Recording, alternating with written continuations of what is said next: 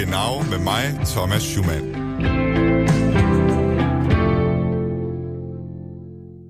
An alle Letztwählerinnen und Letztwähler an den deutschen Rundfunkempfangsgeräten.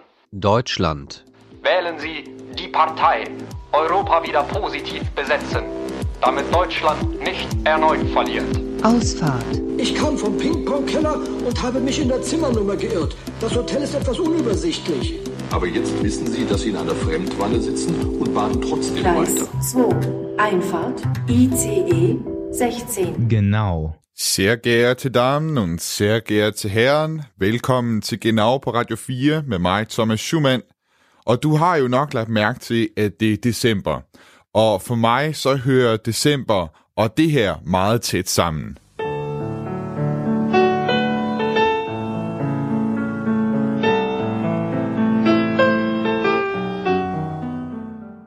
Og det var mens, at jeg over de øh, seneste par dage har kværnet mig igennem de første cirka 22 afsnit af Matador, at jeg fik ideen til det emne, som vi skal tale om i dag. Det er stadig som om, det kommer bag på dig. Vi skal have mad hver dag. Du har du en, en husassistent. Ja, så længe det var, at Valborg allerede begyndt at knalde med dørene. Jeg må virkelig give din mor ret. I hvad? Det er en gåde, hvad du egentlig har fået ud af at være havsfraglærer i Tyskland. Det kunne jo netop være, at jeg lærte, at jeg ikke ville være havsfrag. Man kan vist roligt sige, at kvindernes plads i familien og på arbejdsmarkedet er et af de øh, store temaer i øh, Matador. For mig så er begrebet havsfrag, det er sådan lidt en øh, stereotyp, som dukker op med i forbindelse med Tyskland. Det er et af de første 15 ord, som dukker op i min bevidsthed i hvert fald, når jeg tænker på Tyskland. Hvis man kigger sådan lidt overfladisk på de tal, som det tyske agentur for arbejde, altså arbejdsagenturet, de offentliggør øh, hvert år, så kunne man tro, at øh, beskæftigelsen for mænd og kvinder sådan nærmer sig mere og mere hinanden. Altså der er i hvert fald, hvis man bare kigger overordnet på beskæftigelse for mænd og kvinder i Tyskland, så begynder de to at nærme sig hinanden, selvom det ikke er, ikke er ens. Men hvis man kigger lidt dybere i tallene, vil man se, at der stadig er betragtelige forskel i, hvem det er, der går på arbejde og hvem der bliver hjemme. Siden finanskrisen er der kommet flere i arbejde, men der er ikke kommet flere tyske kvinder i fuldtidsbeskæftigelse. Øh, det tal er forblevet konstant på 7,9 millioner fra 2008 til 2018.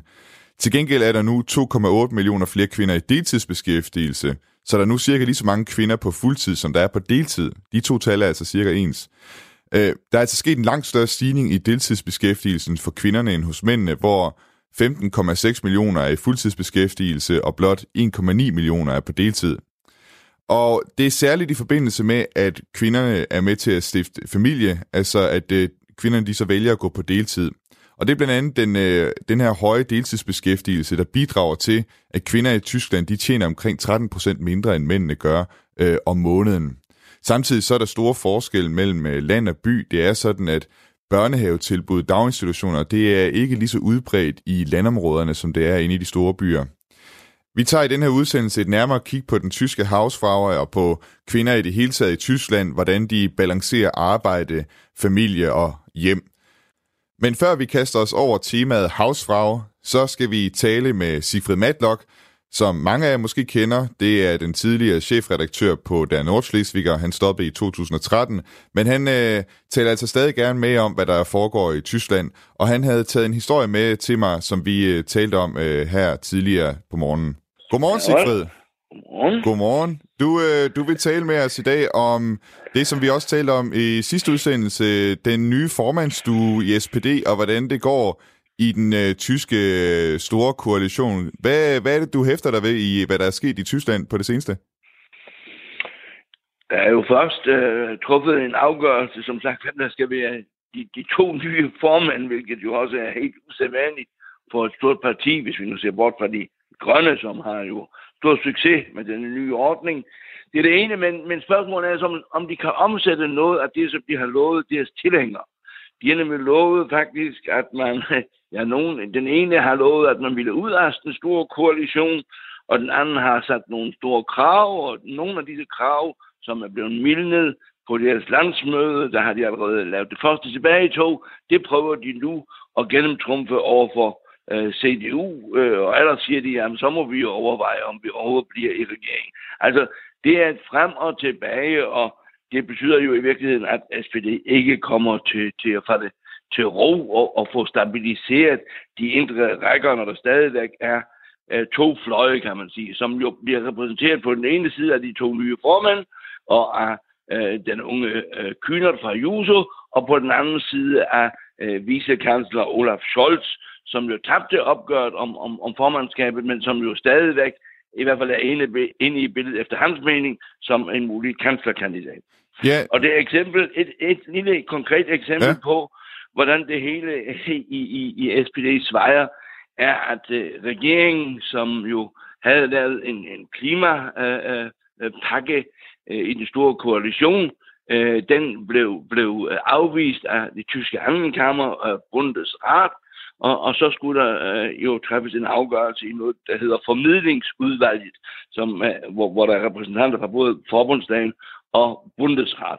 Og der har man så truffet en, en ny afgørelse, som øh, er videregående, og igen, øh, det er ikke de nye SPD-formænd, der har siddet ved, ved forhandlingsbordet, men øh, vicekansler Scholz, som dermed har gennemtrumpet noget, som de to nye formand ikke er tilfredse med. Så hvis man ikke er forvirret nu, så bliver man i hvert fald forvirret af den kurs, som SPD i øjeblikket kører.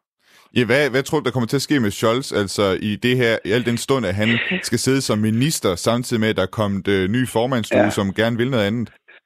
Ja, det er helt klart, og, og, og det er jo der, hvor, hvor Scholz, kan man sige, Scholz leverer, mens de andre kun, kun snakker. Og, og øh, det er klart, hvis, hvis øh, Scholz fastholder, at han vil fortsætte som vicekansler, øh, altså som stedfortræder for Merkel og også som finansminister, øh, så vil det til syvende og sidst jo komme an på en magtprøve, hvis de to nye formænd ikke er tilfreds med ham, så må de jo fyre ham i virkeligheden. Og altså, det er, det er så kompliceret, den situation i, i SPD, at man, at man virkelig øh, øh, må ryste på hovedet, når man tænker på det store, gamle øh, tyske socialdemokrati. Ja, kan man drage en parallel til det, der var skete med øh, hvad var det nu, han hed ham, den tidligere formand, ham der kom fra Europaparlamentet, det har jeg glemt. Øh, Martin Schulz Ja, Martin Schulz. Ja, fordi han var ja, jo også formand. Se, ja. Det kan man altså se, hvor ja. hurtigt man kan glemme ja. en SPD-formand, som jo trods alt blev valgt, hold lige fast i det, med 100% tilslutning på deres partimøde. Ikke? 100 procent, og ham kan du ikke huske Nej. efter næsten et godt år uh, senere. Det siger noget om, hvordan SPD er på en glidebane. Men og, det, var... og det er sørgeligt for tysk demokrati. Men han var jo også formand øh, i en tid, hvor det var, at man også sad i regeringen på det tidspunkt, og skulle, han skulle ud og forsvare, hvad det var, de lavede i regeringen på det tidspunkt. Er det ikke lidt en parallel, man kan drage der? Nej, det synes jeg ikke. Altså for det første var det jo så kun en, en mand, der var ansvarlig. Ikke? Nu er det to. Og, og uh, samtidig var, var jeg bakket hele partiet jo i starten op omkring uh, Martin Schulz som den helt nye uh, messias øh, i, i SPD. Øh, det er jo ikke tilfældet med de to nye, der er kommet med Esken og Borjans, og, og øh, man kan tydeligt mærke, at, at de, der sidder i, i, i regeringen for SPD, øh, de vil absolut, absolut ikke lade sig styre af det, af det nye formandskab. Så, så der er lagt øh, hånd i kakkeloven i SPD i den kommende tid. Kan du ikke prøve at beskrive den der fløj, som Scholz repræsenterer? Hvad er det, den står for? Altså, der er jo ligesom en højre og en venstrefløj i partiet, ikke?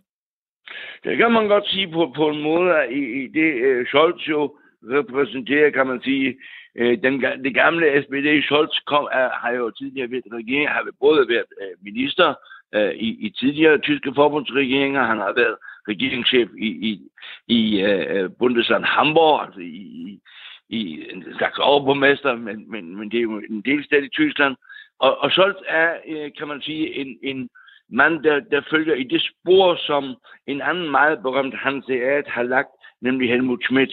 Og, og han er Schmidt-mand, det vil sige, at han er en, der, der vil centrere sig SPD's eh, politiske position i midten, eh, i hvert fald ikke eh, til venstre, fordi han ved udmærket, at, at SPD kun kan overleve som parti og, og vinde mere tilslutning, når man også laver en erhvervspolitik, som, som uh, kommer den enkelte tysker til gode. Mm. CDU øh, og CSU, de er jo nægtet at ville øh, genforhandle koalitionsaftalen, øh, regerings, øh, regeringsgrundlaget. Hvad tror du, der kommer til at ske? Altså, hvordan, hvordan skal de løse den der konflikt, der er? Jeg tror, vi vil opleve det, at de to øh, øh nye SPD-formænd de, de får et møde med AKK, altså det husformand, øh, og, og, og så det, falder de jo til, til patten, for at sige det rent ud. Så vil de vil trække sig tilbage, måske får de nogle øh, kosmetiske forbedringer, men, men, men CDU har jo også en rød linje, selvom det jo er et stort parti, så har de en rød, nogle røde linjer, og, og CDU kan jo ikke gå med til at, at, at leve op til de krav, som, som øh, de to nye SPD-formand øh, ønsker. Eksempelvis et helt centralt punkt er jo, at de for eksempel siger, at vi skal øh, stoppe med den tyske øh, øh politik om, om det sorte nul, altså med andre ord, man må ikke lave underskud på de tyske statsbudgetter. Det har den tyske regering nu lavet øh, de sidste syv år øh, et, et, et nul, altså ingen, ingen underskud.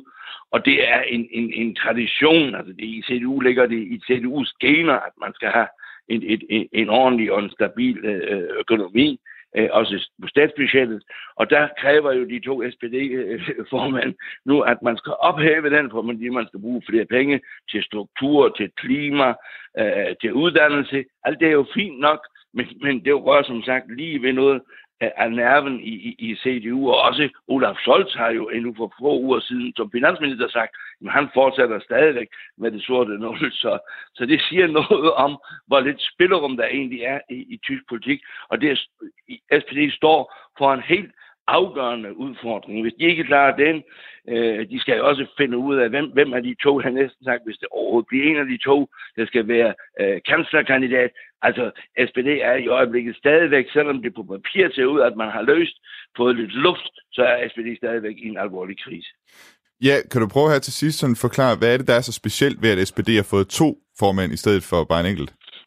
Ja, SPD har jo, har jo set på den succes, som de grønne har øh, med det, øh, med det duo, øh, ledelsesstue, som man har. Øh, og så siger man, jamen så er en ting, hvis man vil afhaben, og, og så mener man jo nu, at det er den, øh, det vil være en helt stor løsning for SPD, hvis man finder to. Altså, øh, det, det er jo bare at efterligne noget, som, som, som jo slet ikke passer til, til SPD's historie. Lad det ligge. Det, det kan jo være, at det, det viser sig at være, være en, en fordel. Umiddelbart kan man i hvert fald ikke se det, når man, når man kigger på de, de stadigvæk stærke indre modsætninger, der er. Sigfrid, du skal tak, fordi du var med her og, og tale om SPD's øh, hvad skal man sige, fremtidige vanskeligheder. Alles klar, ja. hej? Ja, ha' det godt. Hej. Ja, godt du. Hej du. Genau med mig, Thomas Schumann.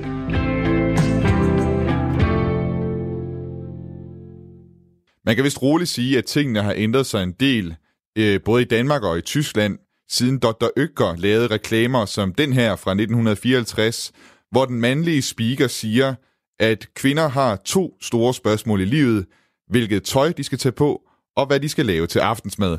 Eine Frau hat zwei Lebensfragen. Was soll ich anziehen und was soll ich kochen? Es ist erstaunlich, was ein Mann alles essen kann, wenn er verheiratet ist.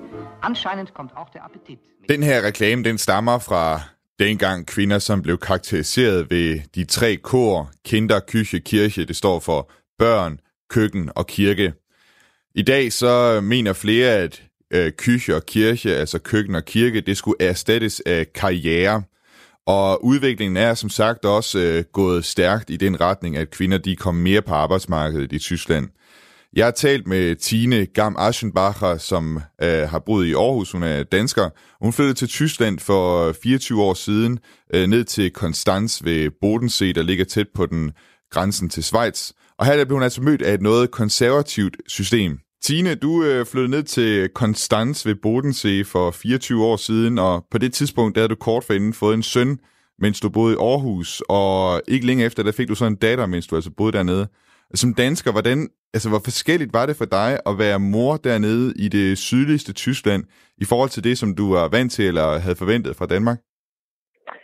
Jamen altså, jeg kom jo ned som øh, nyuddannet magister og øh, havde som sagt en, øh, en søn på, på godt et år, som jeg jo øh, i Danmark øh, stod lige og skulle til at have en dagpleje, øh, og, hvor vi så flyttede herned. Og da vi så kom herned, og jeg opdagede, at øh, dagpleje, kommunal dagpleje var der i hvert fald ikke noget af, og øh, man kunne så, vi, vi fandt så ret hurtigt en, en privat dagplejer, som, øh, som jeg havde min søn henne hos. Jeg tror, det var tre, tre gange om ugen, så jeg kunne få lov til at fortsætte mit arbejde, så at sige, øh, med at lave nogle, nogle databaser. Det er jo sådan, når man er er uddannet magister, så arbejder man jo rimelig selvstændigt. Øh, han var ikke mere end seks måneder, da jeg havde ham med op på Statsbiblioteket i Aarhus.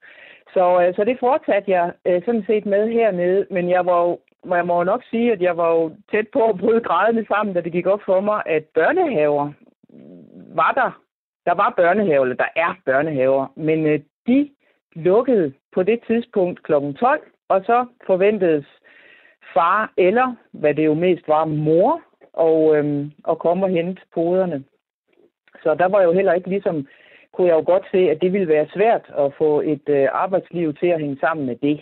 Så det var i hvert fald en, altså det var nok den aller, aller største forskel øh, fra, fra danske forhold. Ja, og dengang var det bare helt normalt, det der med at være havsfrag? Altså, øh, var, var det sådan, det accepterede den, den måde, man, man levede på som kvinde på det tidspunkt? Selvfølgelig er der, øh, det tror jeg, der er i, i alle samfund, nogen, som, øh, som er fil- og halvdags øh, arbejdende, eller i hvert fald her i, i Vesteuropa.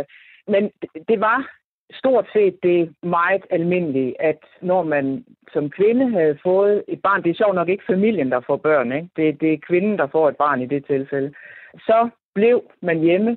Hvis jeg ikke husker meget galt, så var arbejdsgiveren her i Tyskland dengang forpligtet til at holde ens arbejdsplads åben i tre år. Han kunne selvfølgelig, eller hun, kunne selvfølgelig øh, besætte den til anden side inden for de der tre år, men efter, øh, inden for tre år var man i hvert fald berettiget til at vende tilbage til sin, til sin arbejdsplads. Men altså, som sagt, det, det var meget almindeligt, at man som mor øh, blev hjemme. Og var det noget, der var velanset, eller blev der set ned på det, eller hvordan, hvordan var sådan opfattelsen af det der med at være havsfrag?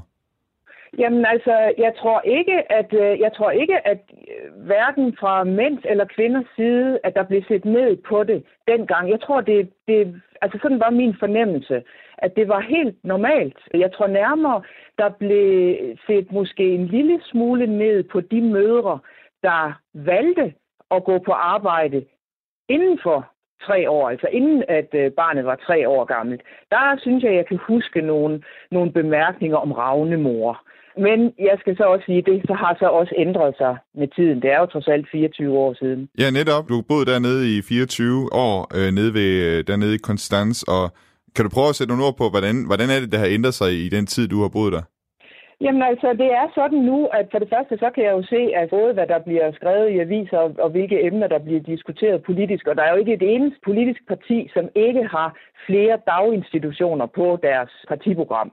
Øh, hele linjen. Og øh, det er også sådan, at øh, unge mennesker i dag, øh, nu er vi jo selv rykket op i de middelaldernes rækker, men unge mennesker i dag, de har altså en anden indstilling til, til det at have små børn, og der er, jeg ser ofte fædre, der også kommer rulle i barne- eller klapvogn, og øhm, på den led vil jeg nok sige, der er, der er der nok ikke så stor forskel i dag, som der var for 24 år siden.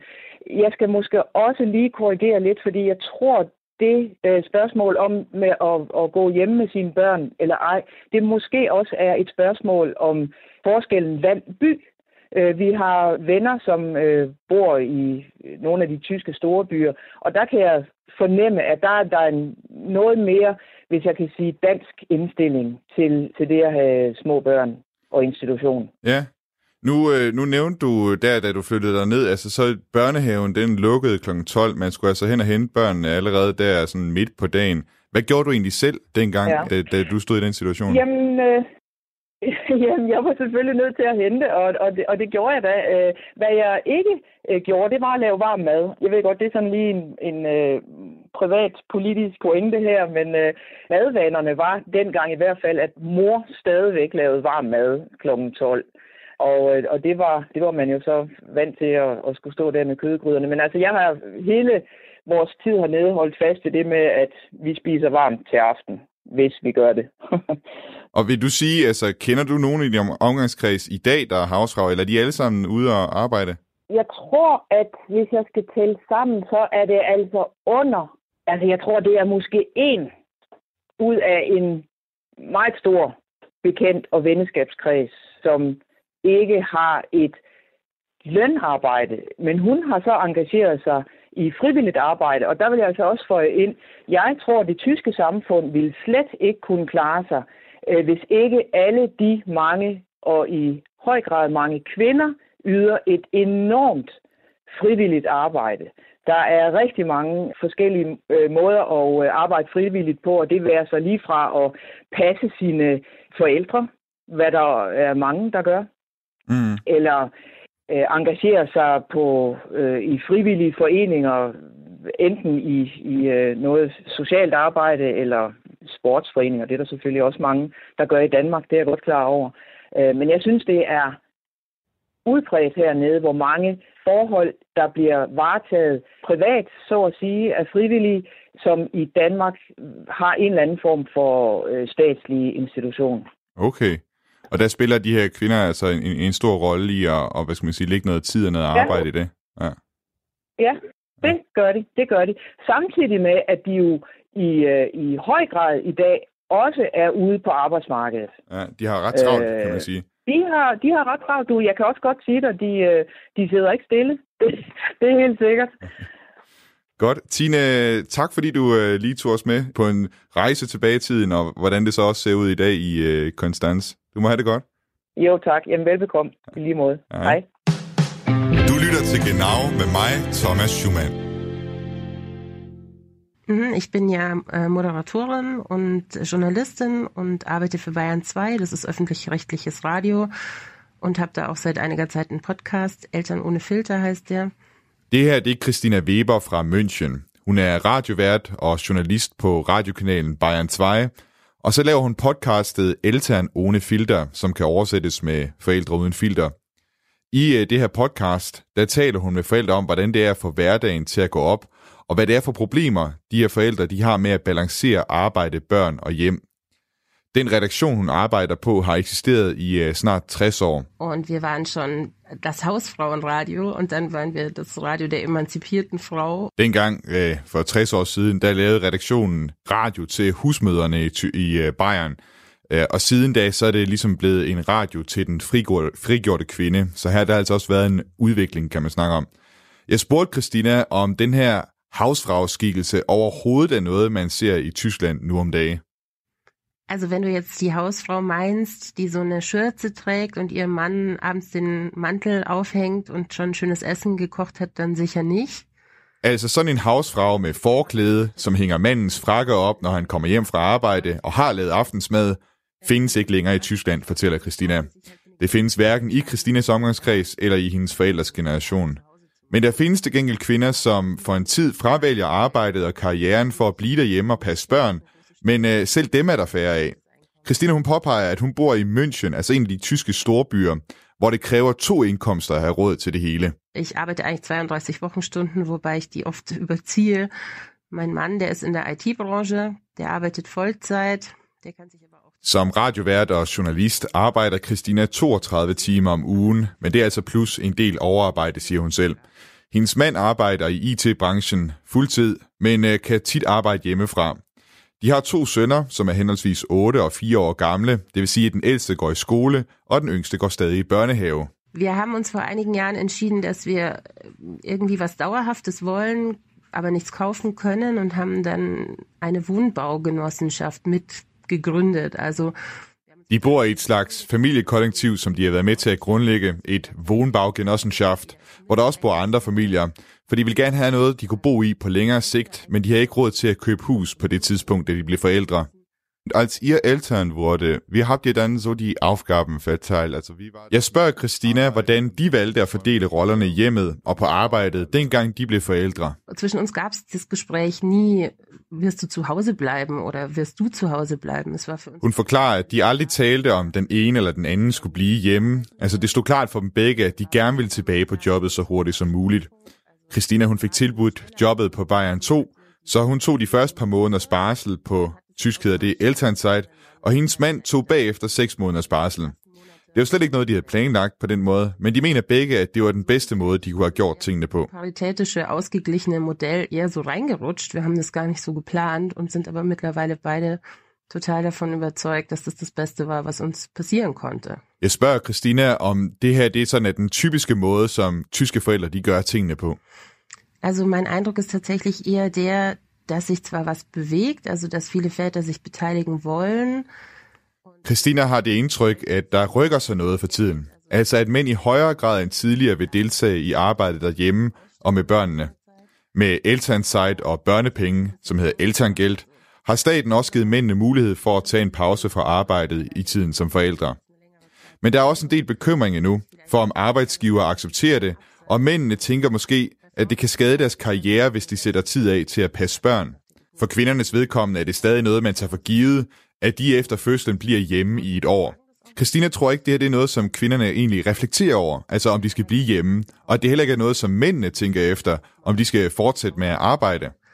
Da, glaube ich, kann sich noch so ein bisschen was bewegen, dass man einfach mal noch diskutiert im Vorfeld als Paar, was sind wir denn für Typen, was sind wir für Menschen, so.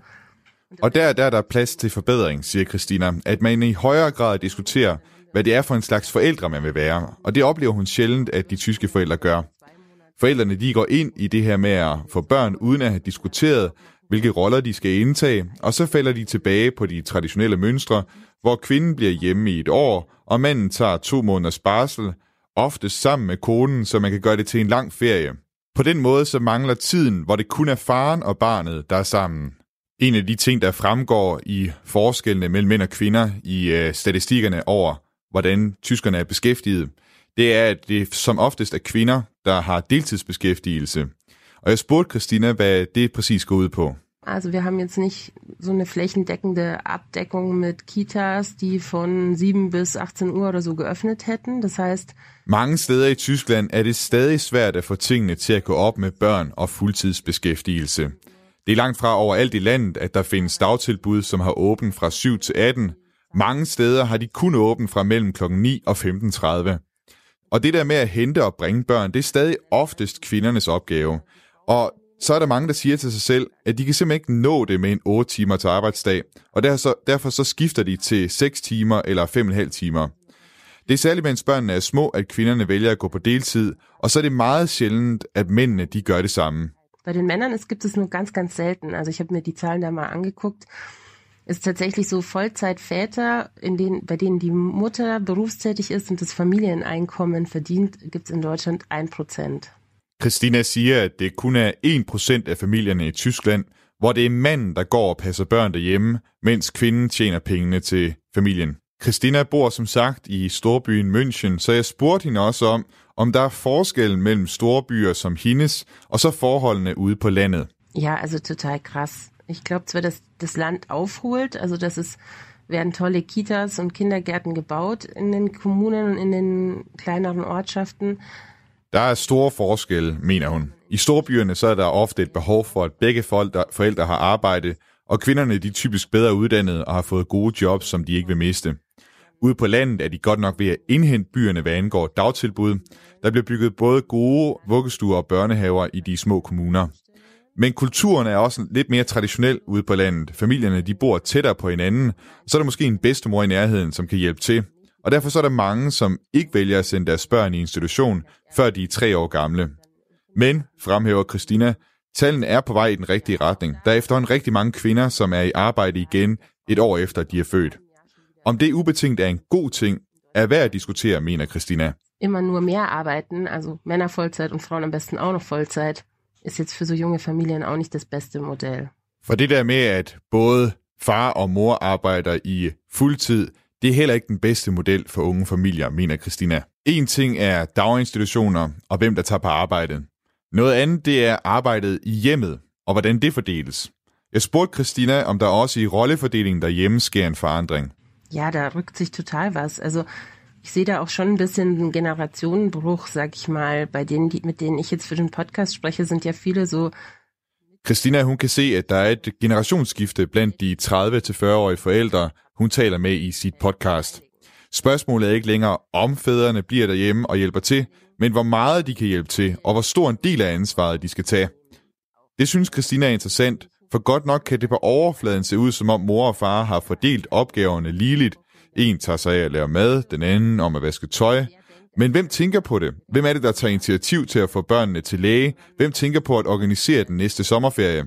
På de områder er det oftest kvinderne, som står med det meste af arbejdet, og der kunne de godt tænke sig, at fordelingen blev lidt mere jævnt fordelt. Und ich finde es total wichtig, dass wir Frauen nicht gegeneinander aufrechnen und auch wir Familien nicht so, was ist das bessere Lebensmodell. Hen mod slutningen af vores samtale, der siger Christina, at det er vigtigt, at man ikke spiller kvinder og familier ud mod hinanden i forhold til, hvad der er den bedste måde at føre familielivet på.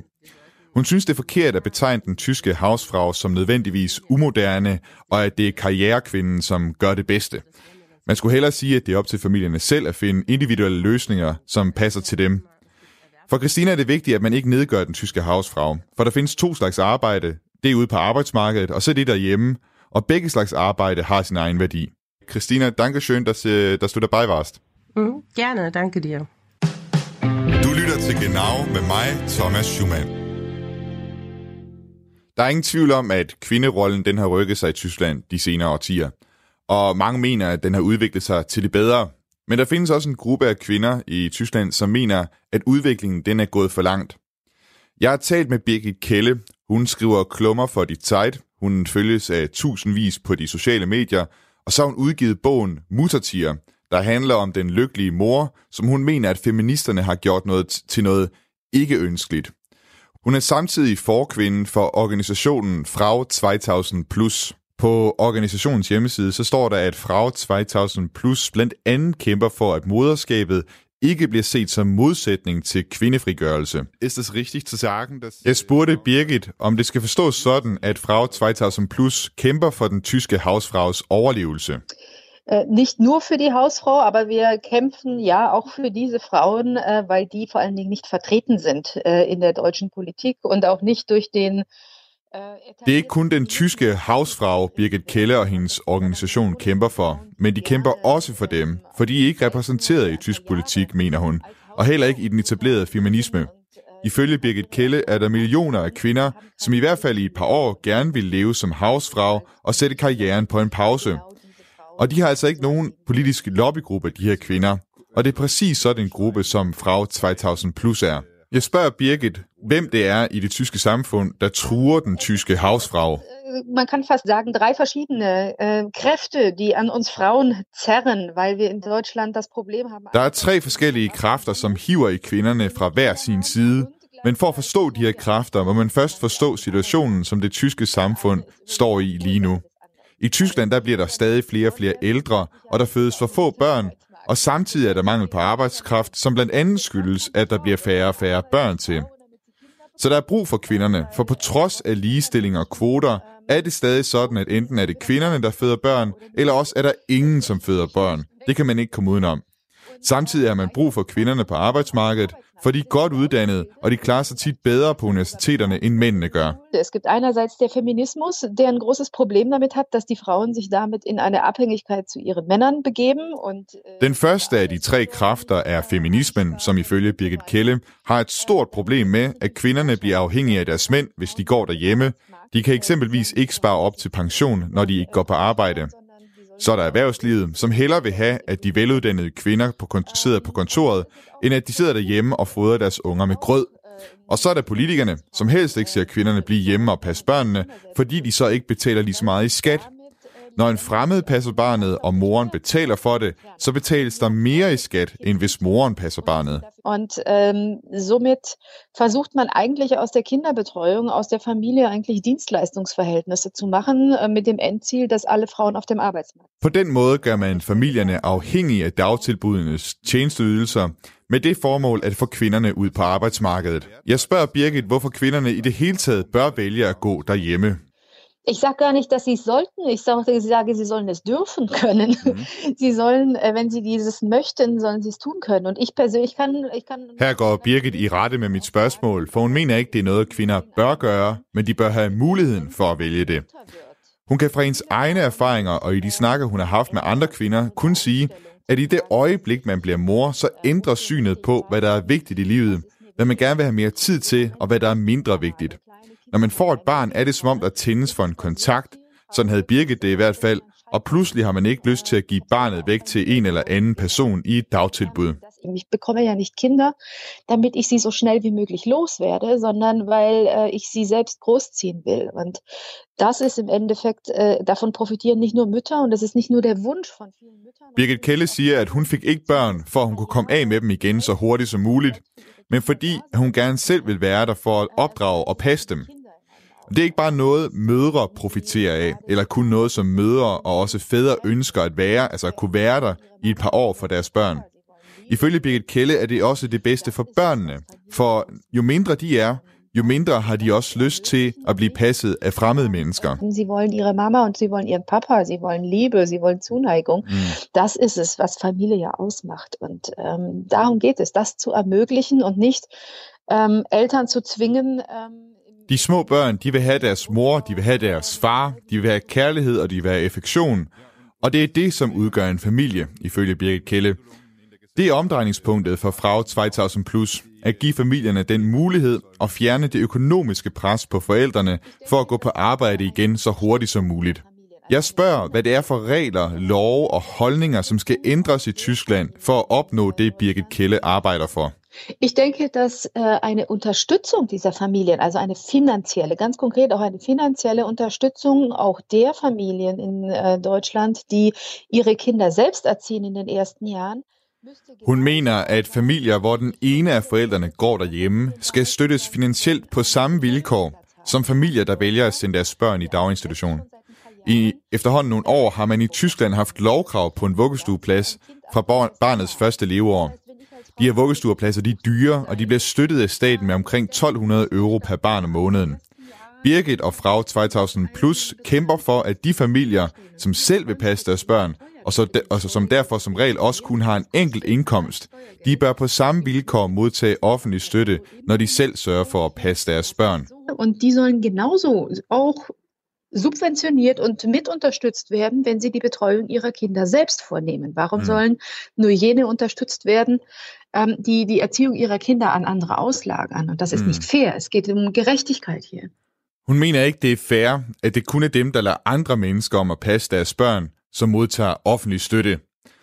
Det handler for Birgit om retfærdighed. Für viele gibt es einfach nicht wirklich eine Wahl. Mm. Also äh, für viele junge Familien würden gerne ähm, mehr Zeit mit ihren Kindern. Hun påpeger, at det for de fleste ikke er noget valg, om man selv kan passe børnene eller tage på arbejde. Mange unge familier de vil gerne bruge mere tid med deres børn, og måske først sende børnene i institution, når børnene er tre år, i stedet for allerede, når de er et år eller to år. Det er der kun få familier, der har råd til, for der er mange steder i Tyskland, særligt i, i og omkring storbyerne, hvor familierne ikke kan leve af en enkelt indkomst alene. Alene huslejen for en treværelseslejlighed kan være på over 1000 euro, og det gør det svært at leve som en lille familie. Gar nicht leben. Das heißt, beide sind gezwungen, berufstätig zu sein ähm, und ihr Kind äh, früher in eine fremde Betreuung zu geben, als sie es eigentlich gerne hätten. Et forældrepar er simpelthen tvunget til at sende deres børn i institution, selvom de måske havde ønsket sig det anderledes. Frau 2000 Plus vil gerne give mødre såvel som fædre muligheden for at blive hjemme og passe børnene. Jeg spørger Birgit, hvad reaktionerne på det her budskab, som hun og Frau 2000 Plus har, hvad, det, hvad reaktionerne er fra det øvrige samfund. Äh, die Zustimmung ist vor allen Dingen auch bei vielen, vielen jungen Frauen. Ich, ich, ich bin jetzt äh, ähm, in diesem politischen Feld tätig, jetzt bestimmt seit 15 Jahren. Und der Satz Rigtig mange af de unge kvinder, som Birgit taler med, bakker op om det her budskab. I de 15 år, som Birgit har kæmpet for den her sag, har hun igen og igen hørt unge kvinder sige, at hun rammer lige plet med det her budskab. De vil ikke overlade deres børn til daginstitutionerne. Die Reaktion aus dem feministischen Lager hingegen ist äh, hysterisch, ist äh, äh aggressiv, ist, da wird man auch beschimpft. Ähm, da gelte ich als Antifeministin. Feministerne derimod beskriver Birgit som hysteriske og aggressive. Hun bliver skældt ud og kaldt for antifeminist. Hun bliver skudt i skoene, at det er mænd, som står bag hendes arbejde. Og det bliver beskrevet, som om Birgit vil trække kvinderne tilbage til stenalderen, altså som om hun vil afskaffe kvindefrigørelsen. Men det handler netop om kvindefrigørelse, siger Birgit. Det handler om at give dem valget, og nogle gange træffer kvinder altså et valg, som politikerne og feministerne ikke bryder sig om.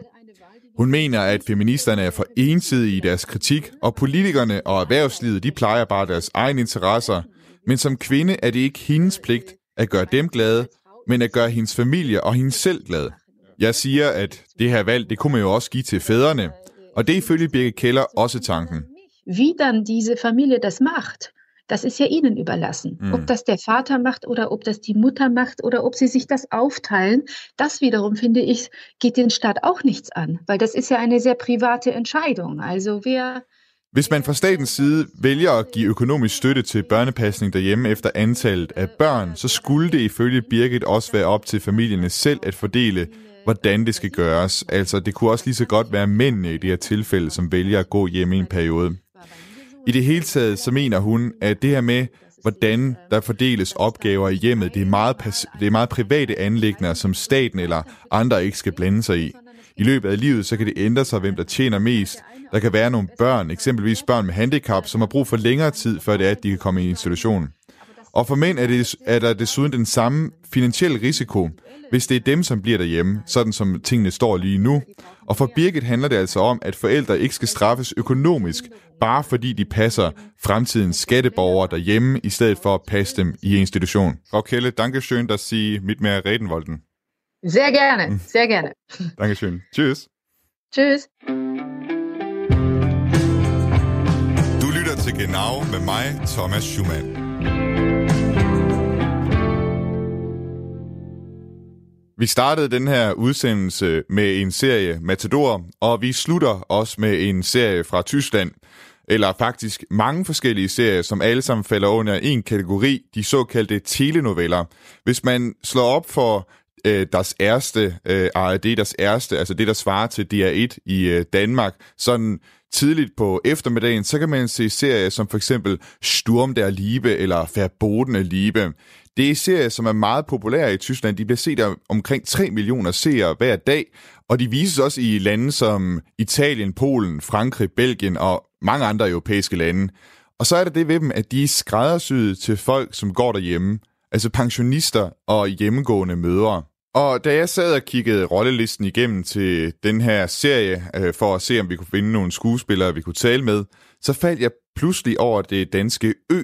Og Ø'et, det tilhørte Ines Bjørk David, der spillede en hovedrolle igennem flere hundrede afsnit fra 2006 til 2018 i øh, serien Sturm der Liebe, inden hendes karakter døde i barselssengen i 2010.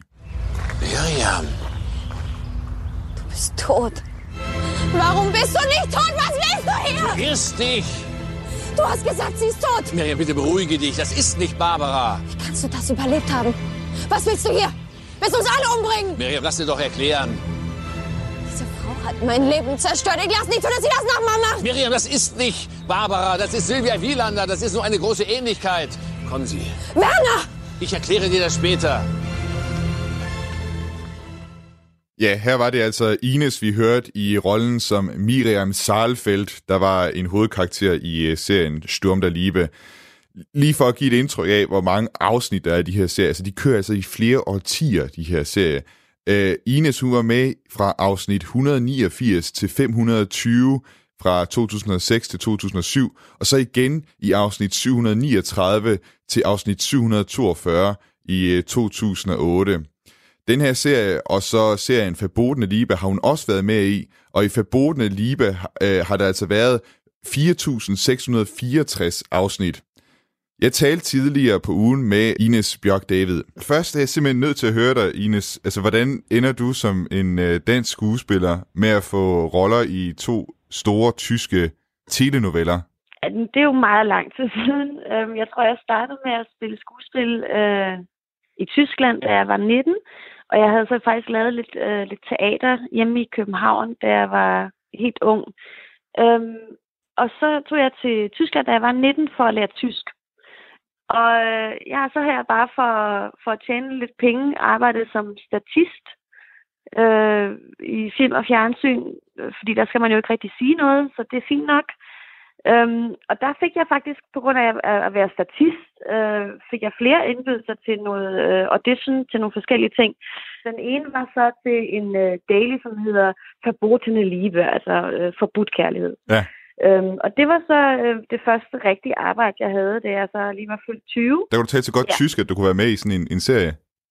I den første serie havde jeg stadig accent. Okay. Øhm, så der var historien, at, at jeg var vokset op i Brasilien, øh, og havde dansk accent, men lige, det, whatever.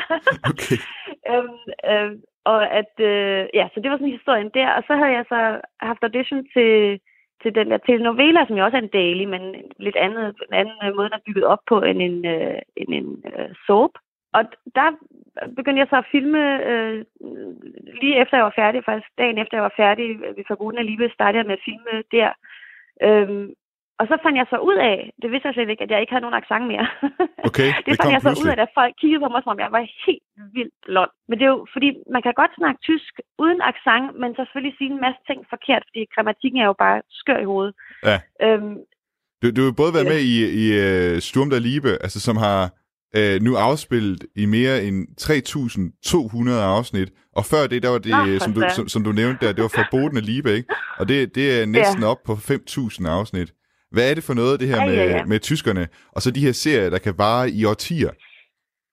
Jamen, det er faktisk rigtig spændende, fordi at, øh, altså, når man ser på sådan noget som, som daily soaps, som vi jo også har i Danmark, men det er selvfølgelig de amerikanske daily soaps, som vi ser der, The Bold and the Beautiful, og Dallas, og Denver Clan, og whatever. Øhm, det er jo faktisk samme princip, som tyskerne så kører, bortset fra, at deres serier tit ikke er så glam, øh, som, som de amerikanske serier er.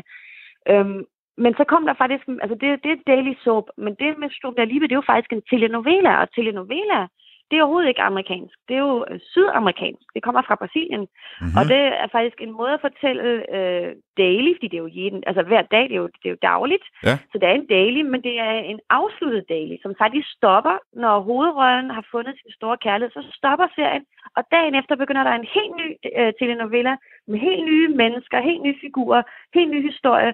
Og i Sydamerika fungerer det prima, og folk de kigger samme, øh, samme tidspunkt hver dag, lige meget hvad for en telenovela, der kommer. Og så elsker de den nye telenovela i et år eller halvandet, og så kommer den nye, som de elsker i et år eller halvandet. Men sådan fungerer det bare ikke i Tyskland, fordi tyskerne, de kan ikke så godt lide forændringer. Så de elsker de der serier, som der kører i 120.000 år. Øhm, og det, som de så gjorde her, altså da, da jeg øh, var med i Sturm der Liebe, så var det faktisk anden sæson, hvis man kan sige det sådan, at jeg var nummer to hovedrolle. Øhm, jeg ved ikke, hvor mange hovedroller de har efterhånden nu, men jeg ved også, at de så begyndte at ændre til novelaen mere og mere, da jeg var færdig. Fordi Mm. tyskerne kan slet ikke lide det der med, at der er en, som de sådan router på, og nu skal han, øh, vi vil have der hende, det er jo så en pige altid, hun skal vinde, hun skal have sin store kærlighed, og så er hun væk lige pludselig. Ja, det kan Det de kunne de lide. altså ikke lide. Nej, okay. Det kan de ikke lide overhovedet ikke. Og så er der så de andre figurer, som de, som de også godt kan lide, som, men så, så får de så mere spil, så at man ikke bliver så skuffet, når der er en, der lige pludselig smutter. Okay. de har også spurgt mig flere gange, om jeg vil komme tilbage, kan man så sige. Nå, det har de. og hvor jeg kan sige, ej, mange tak, men nej, jeg har jo faktisk fået en rigtig, rigtig god karriere, så det har jeg ikke brug for i, øh, øh, hvad hedder det, gåse, gåseøjne. Ja.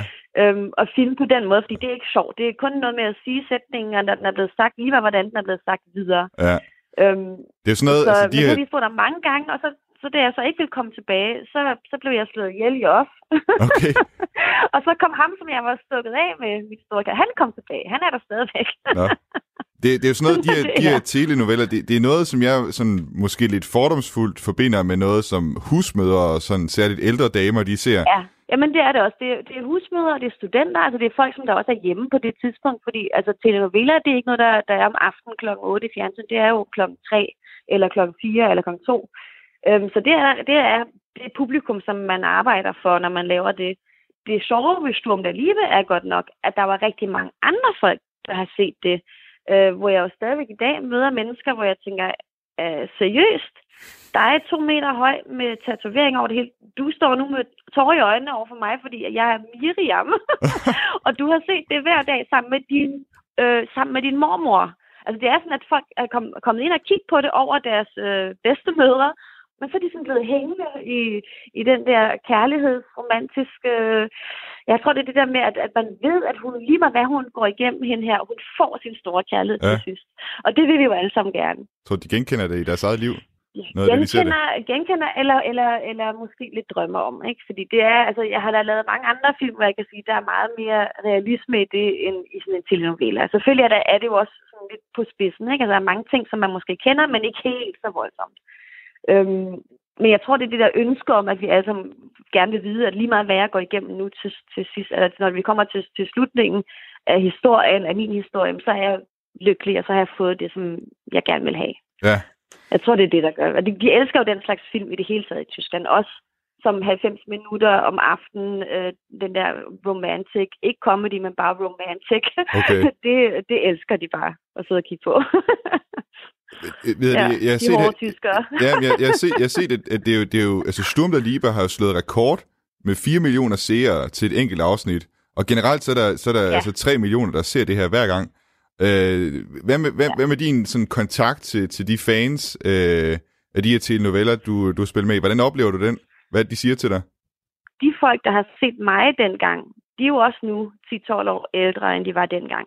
Så de har også nu børn og øh, arbejde og meget at se til, og ser ikke telenoveller mere. Det er jo så andre folk, der ser det i dag. Øhm, så det, som jeg tit hører, når jeg så, hvis jeg møder folk øh, på gaden, som genkender mig fra de der serier, det er, at de slet ikke ved det der, de kender mig fra. At de siger, hey, hej, øh, vi har da gået i skole sammen. Så nej, det har vi nok ikke. Ret sikkert kan jeg sige nej til Ja. det, med mindre du har gået i skole på Øregård. I don't Ja. know. okay, men... Øhm, Du har måske en så- forklaring, du kommer med ret hurtigt, hvor det er, at de kender dig fra.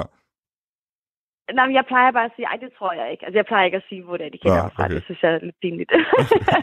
men de fleste tror, altså, de har sådan en forbindelse til, til de her historier, som er så lang tid siden øh, for mig og for dem også nu, at det, det er bare sådan helt integreret, at man har set hinanden hver dag, men man kan ikke lige huske, hvor det var. På en eller anden måde hen i skole, måske en parallelklasse, eller den, den by, man kommer fra. Ej, du er også fra Stuttgart. Nej, det er ikke. Nå, mærkeligt. Jeg kender dig altså. Nå, ja, det går være. I don't know.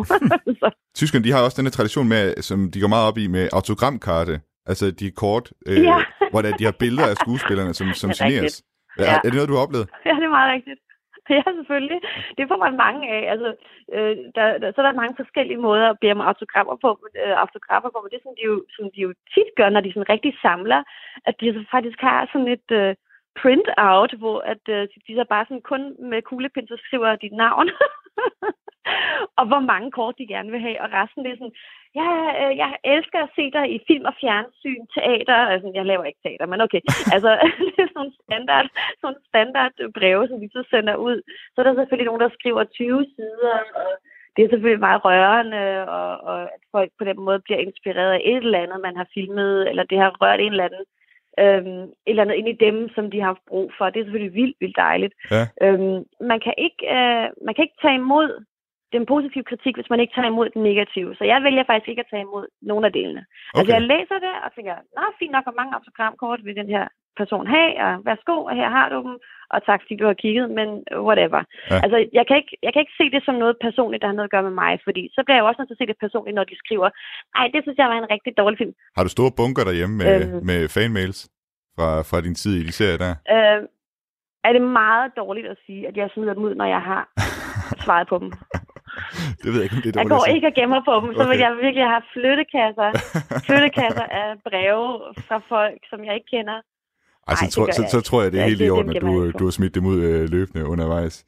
Ines, Jamen, jeg, jeg svarer på dem, ikke? De får Ja. deres kort, og så væk. og så væk, ja. Ines, øh, rigtig mange tak, fordi du vil øh, være med og fortælle om, om dine oplevelser i, øh, i de tyske Ja. serier her. ja, det var så lidt. Ja, du må have det godt.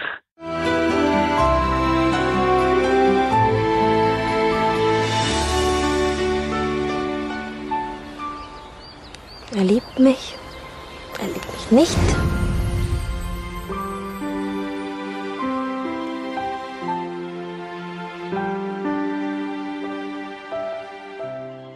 Haben Sie sich verletzt? Og med endnu et klip af Sturm der Liebe runder vi altså udsendelsen af i dag.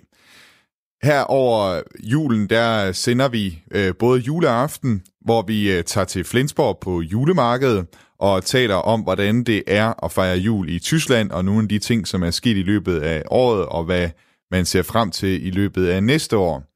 Og vi sender også igen nytårsdag, øh, hvor det så ikke kommer til at handle om, hvad vi skal se frem til i løbet af året, øh, undtagen en enkelt begivenhed, nemlig fejringen af 2020-jubilæet. Det er sådan, at i 2020, der tager vi hul på, hvad der også kaldes det dansk-tyske venskabsår. Altså vi tager hul på den fejring, at der i 1920 blev lavet en ny grænse mellem øh, Danmark og Tyskland, efter den grænse, der kom i 1864.